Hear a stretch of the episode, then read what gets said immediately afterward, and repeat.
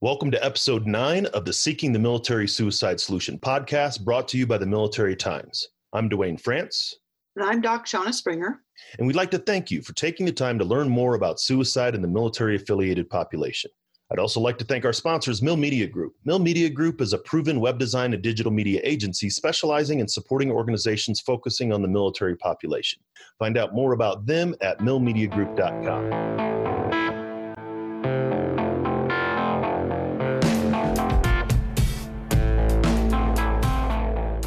Thanks again to everybody for joining us to listen to an open and honest conversation about service member, veteran, and military family suicide. If you want more people to find the show, make sure to give us an honest rating and review on your podcast player of choice. We'd also like you to join our Facebook group moderated by fellow combat veteran D. James. You can find the group in the show notes on your podcast app of choice or by searching for Seeking the Military Suicide Solution on Facebook. One of the goals of the show is to discuss how we can bring the knowledge of experts at the national level to those who are doing the work at the local level. Our guest today is somebody who's been doing research on this subject for a number of years. Shauna, what can you tell us about Dr. Ramchand? Sure.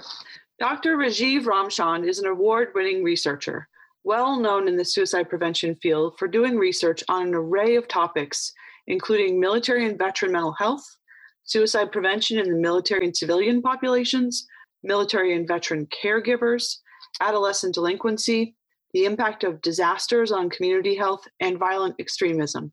To design, execute, and write up even one high quality study, let alone many of the field's most defining studies, takes dedicated effort. I'm always interested to learn what motivates people. I asked Rajiv about his motivation, and he said this I'd like to shine a light in dark places. He told me about a story of how someone once found him through his research and asked him to get on the phone with someone who had lost their partner to suicide. He agreed and was conferenced into a call with a deeply grieving partner and 15 or 20 loved ones also on the line, friends and loved ones of the deceased. This was one of those times when he felt like he was really living out his purpose. In addition, Rajiv celebrates work life balance. And when he's not conducting research at the top of the policy agenda, he enjoys spending time with his Tibetan Terrier, traveling, cooking, and taking in a show at the theater. It's a pleasure to have him join us for the Seeking the Military Suicide Solution podcast today. You know, I've talked sometimes about the potential guests that we were going to bring on. And for me, Rajiv was always one of the ones that was somebody that needed to be a part of this project. I recall even as a grad student, when he was back at RAND in 2013 and 2012, seeing him and, and his work on suicide prevention for those veterans, maybe with bad paper. So he's been talking about this for a long time as a strong voice in the space. And so I really appreciate being able to bring him on the show. We'll get into the conversation and come back afterwards to pull out some of the key points.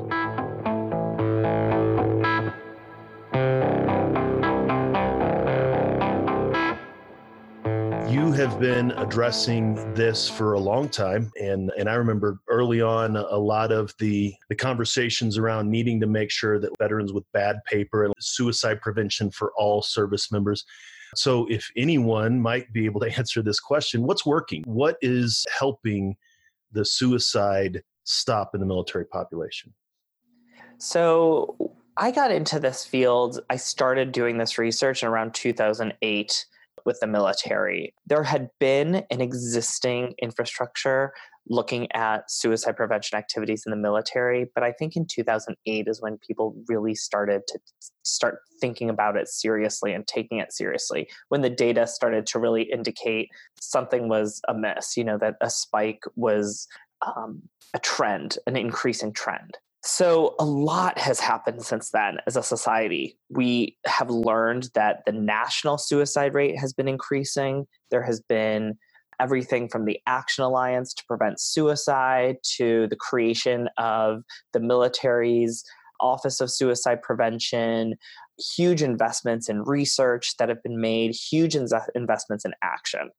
So, a lot of activity has happened since 2008 what's working you know, I think that in terms of where the evidence is strongest, it remains, in my assessment, focused on treatment for suicidality. And I think that what we've learned is that there used to be a hope that if we treat mental health symptoms broadly, that will reduce suicidality and, down the road that mental health mental health you know symptoms kind of lead to suicidal thinking. So if we stop the mental health symptoms, then we might stop the suicidal thinking. And I think that may be true, but I think we've also learned that if people with mental health symptoms also have expressed intent or desire to die, then we have to treat those thoughts directly. And you know, is an expert in this and so I think that that we've learned and so now it's getting that message out into the provider community. I think that our ways to identify people who are suicidal are getting better.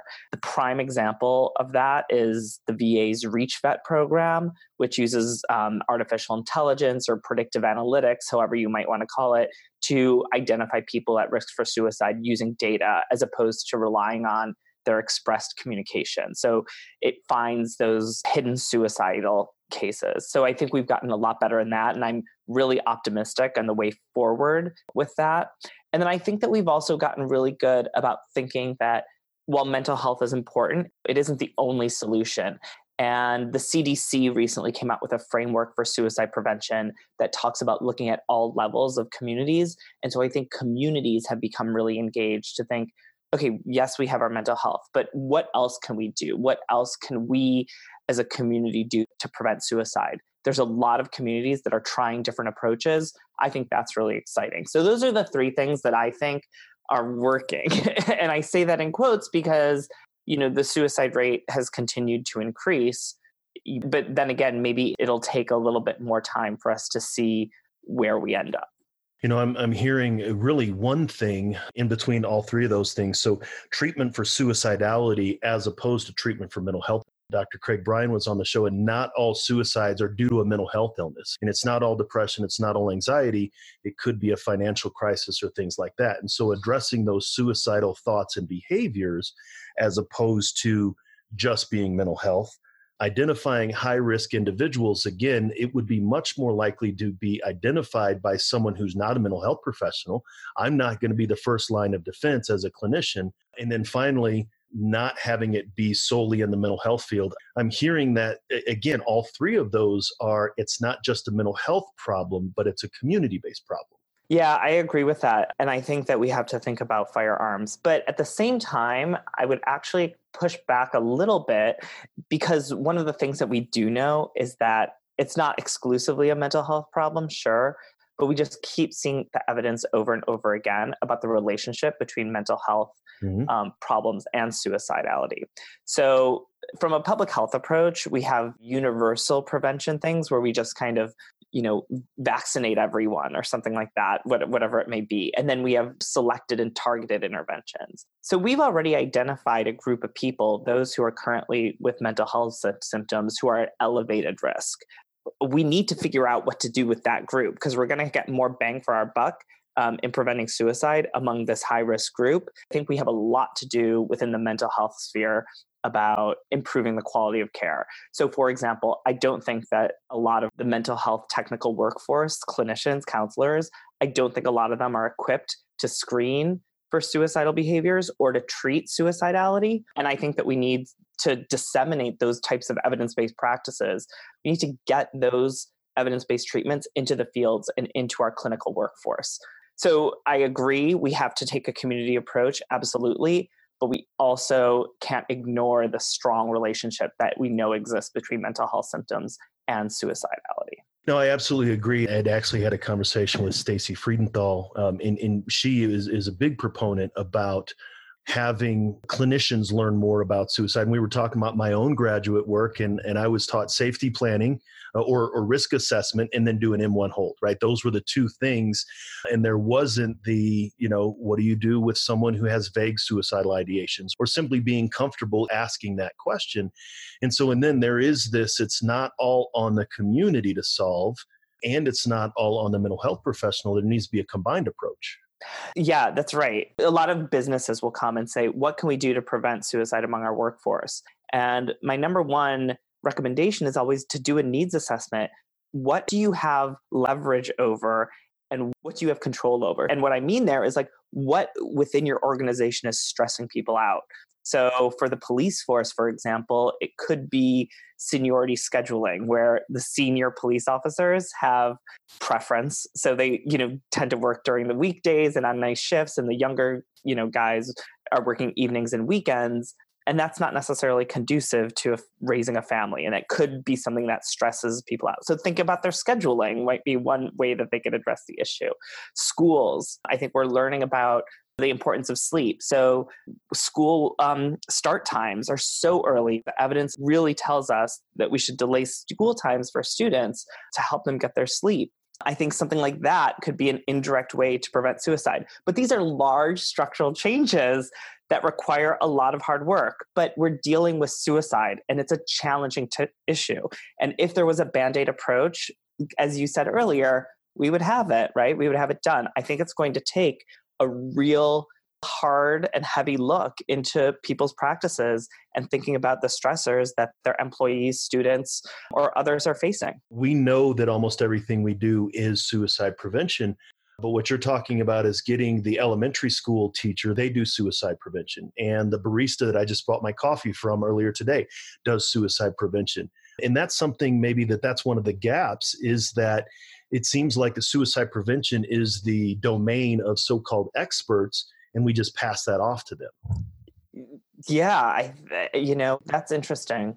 When it comes to the fifth grade teacher and the barista and all these other people, sometimes I worry, like, I do think that they play a role, but sometimes I wonder whether they need kind of training in suicide statistics or how to ask the question about suicidality, which is really a focus, or whether they just need to be empathetic and have warm eyes and have a smile. Right. And if they notice somebody is crying, to offer like a handkerchief. You know, I think that these this emotional intelligence, these small acts have really kind of ripple effects. And I think that if we were in a society where people just genuinely cared for one another, that might turn the tide on suicide more than mental health treatment or a lot of things. I think that is one of the the common themes that I'm hearing is, you know, if we're just nicer to each other, that might go a long way towards doing this. After the break, Rajiv and I talk about whether or not there's a need to train every person in all aspects of clinical mental health or whether we just need to be nicer to each other. Remember, you can find the show notes at veteranmentalhealth.com forward slash STMSS or in your podcast player of choice.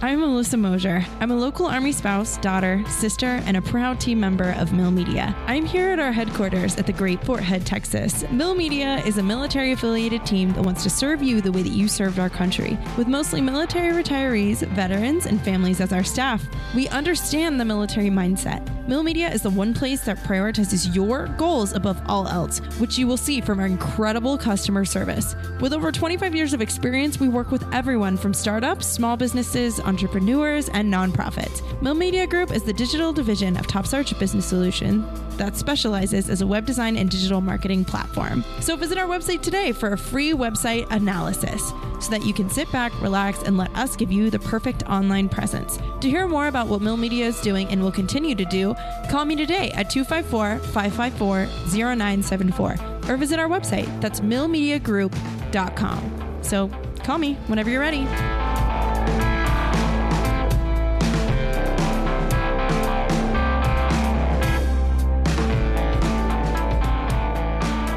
But you do bring up a great point in a statement that you had said is it would be a very bleak world if all we're doing is thinking that the next person next to us is about to take their own life. If we're always on edge thinking that everyone's in danger, then that's all we're going to see, you know, confirmation bias and stuff like that. But it's really about building wellness in our community so that people don't get to that point. Yeah, and so I agree with that. So a lot of the military training is this kind of gatekeeper approach you know, ask care escort, the ACE cards, you know, ask if somebody's okay and care. So we're all just like looking for these behaviors that might be indicative of suicide.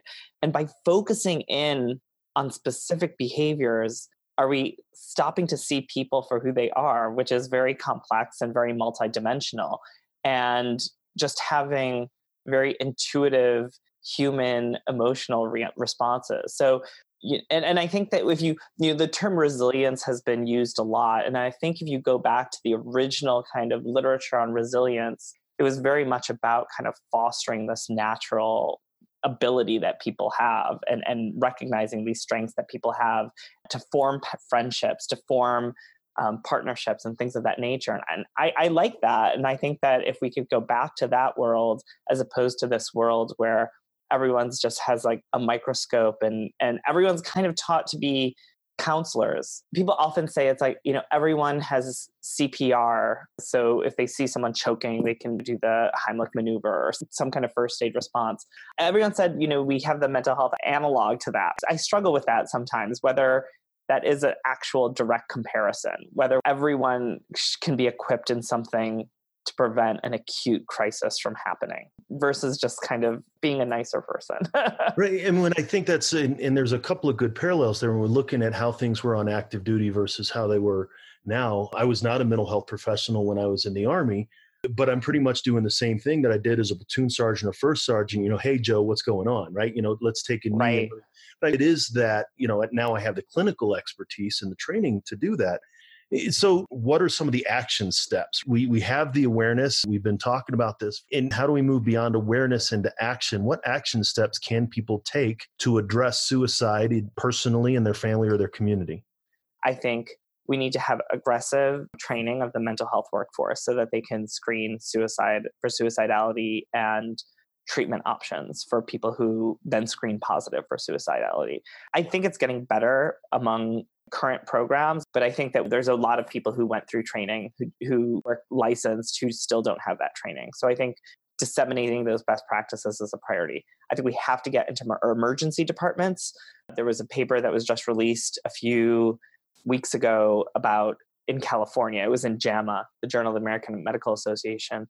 And it showed that people who go to emergency departments, either with suicidal ideation, suicidal attempts, or just non suicidal have an elevated risk of suicide within the year following their visit to the emergency department than someone else. So that suggests to me that we've got to target people who go into emergency departments. What does that look like? Maybe some screening, maybe some immediate care for those who screen positive, and then proactive follow up once discharged from the emergency department. I think we really need to be thinking about emergency departments. You know, I've done a lot of work on caregiving, um, military and veteran caregiving. I think we need better supports for family members who are caring for somebody with mental health challenges. A lot of our caregiving support programs are really targeted towards young adults who are taking care of their mothers or fathers who are suffering from Alzheimer's or dementia. And that's really great and noble. I don't think that what works for them, respite care is a perfect example, can be translated to a spouse caring for her husband with post traumatic stress disorder who's just trying to navigate their symptoms and just kind of prevent just constantly thinking two steps ahead about the trip to the grocery store and whatnot. So I think we really have to think about how do we support um, those caregivers for persons with mental health. I think there's only one evidence based intervention for a family. It's the PEER program that was developed by NAMI. So, how can we support these families? To me, is really important. And I guess in terms of what people can do, you know i'm always struck it's it's i used to be very hesitant like when i was on the airplane and people said what do you do? And i would say oh i do research. What do you do research on? I do mental health research. Oh what type of mental health research? And then ultimately i would say suicide. But you know more often than not people have a story that they want to tell about how it's affected them. And when suicides happen people will often call me because they know that i know something about it. I don't know if i can help them at that time but I try my best. But that also suggests to me that people need outlets to talk about their experiences with. And I hope that through getting more people who've been affected by suicide to having the discussion, to talking about it, to critically evaluating the research, I think that we can really start to make some headway. That said, I say that with a caveat that we have to be very careful about the conversation too, because we know that there's this contagious element to suicide as well.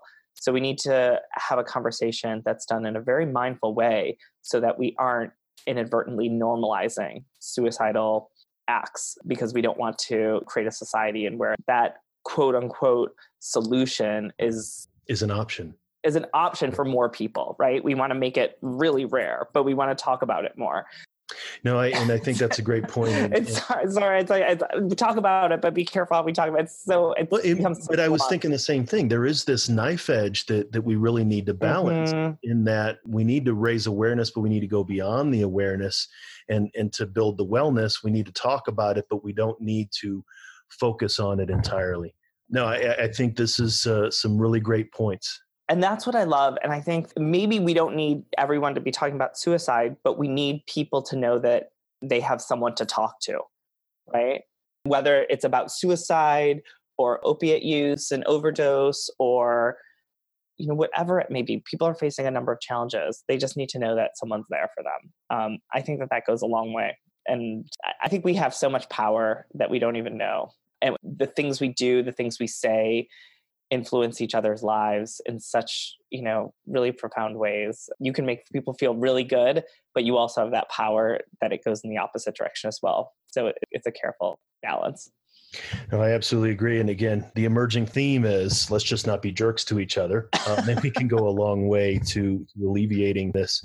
Uh, I really appreciate your your time and, and and really appreciate all the work that you're doing on this subject. Oh, thanks I'll, I'll keep doing it i appreciate you bringing the conversation to the masses and elevating the discussion so thank you for all that you do as well No problem.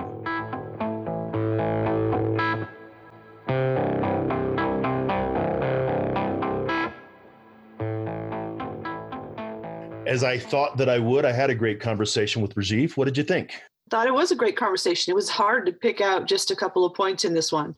One of the things I did kind of want to pull out is that Rajiv made the comment that those in frontline roles, mental health clinicians more specifically, need to treat suicidal thoughts directly. And as Rajiv mentioned, he knows that I'm in full agreement on this.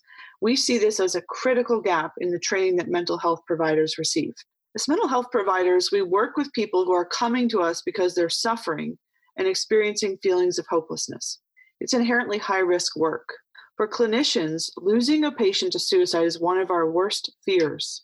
And if we as clinicians have not faced off ourselves against this fear, we'll do what most people do. We'll try our hardest to avoid the situation, or we'll behave in ways that project our own anxiety about suicide and therefore limit disclosure in our patients. As Rajiv said, unfortunately, our training often fails to provide us with a working understanding of how to address the things we fear the most.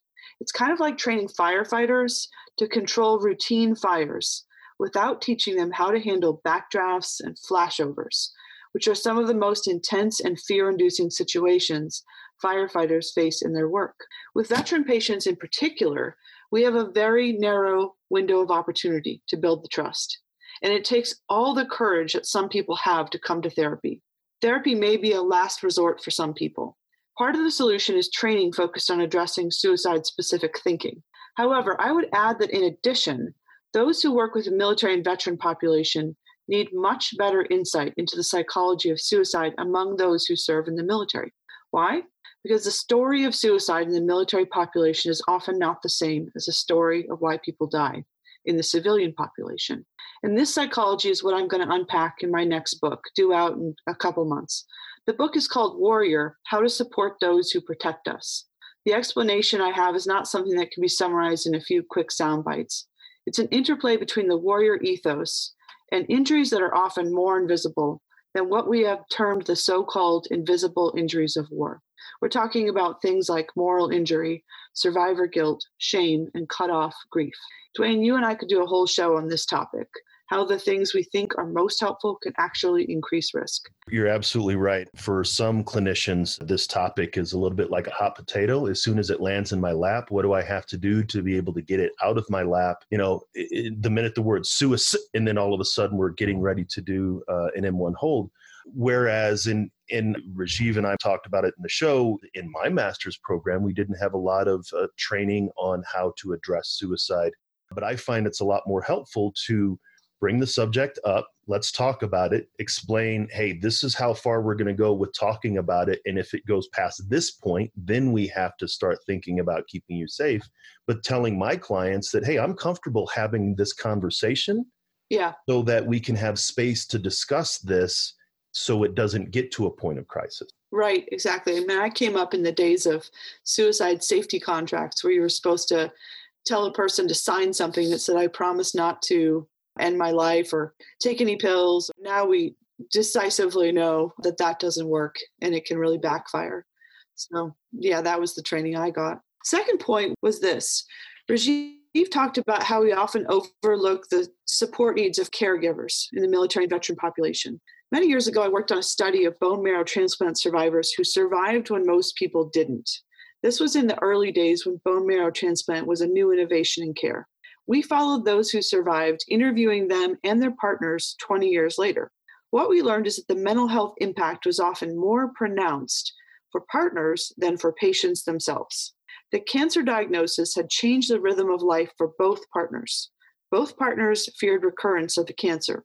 But while our medical system attends fairly exclusively to the needs of the identified patient, there is often the fact that the partner is overlooked.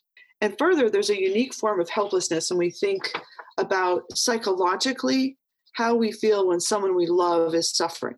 Think about it this way if you or your closest loved one, maybe your child or the love of your life, had to suffer from a serious chronic health problem, would you rather be the one who has the problem or watch your loved one suffer with it? Many of us would say, let it be me. I'd rather suffer than watch my child or my spouse go through that. So imagine the psychological pain and stress that caregivers feel as they take this journey with a loved one. It's not just that their whole life revolves around the axis of the caregiving role, which is certainly part of it. It's the psychological impact of caring just as much, but being one step removed from directly fighting the challenge. I know that Rajiv has much more to say on this since the needs of caregivers has been a focus of his research. I'd love to hear more on this and see more conversation, perhaps on our Seeking the Military Suicide Solution Facebook page, about resources and meaningful steps we can take to support military caregivers. I absolutely agree. I often say that my wife and my children served my deployments very differently than I did, right? As well as my mother and my sisters. And all of those are given different resources to manage that. But then afterwards, we have the you know the people that are taking care of or, or supporting veterans as caregivers. And a lot of times, veteran spouses are weren't with the service member when they were in the military, right? So they came along. Like I never knew my father before Vietnam because I was born five years after Vietnam. And so the family members, the people who are, are caregivers, maybe don't have the understanding, and, and it's an isolating situation. They don't have the resources. So I absolutely agree. Definitely the focus on military spouse suicide. I had a colleague share an article recently that did some research into uh, secondary education age military children and suicide. So it, this is beyond just a service member and veteran suicide situation to a military family situation. So I absolutely think that's a, a great point. I really want to appreciate everybody for taking the time to check out the show. Remember, you can get the show notes at veteranmentalhealth.com forward slash STMSS09, where you can get the links to everything that we talked about in the show, as well as finding it on militarytimes.com and your podcast player of choice. As a reminder, you can ask us questions or let us know what you thought about the show by going to our Facebook group moderated by the outstanding D. James. While you're at it, check out our sponsors, Mill Media Group. They're a web design and digital media agency with over 25 years of experience in supporting service members, veterans, and their families. They specialize in working with startups, small businesses, entrepreneurs, nonprofits, and city and state and local governments.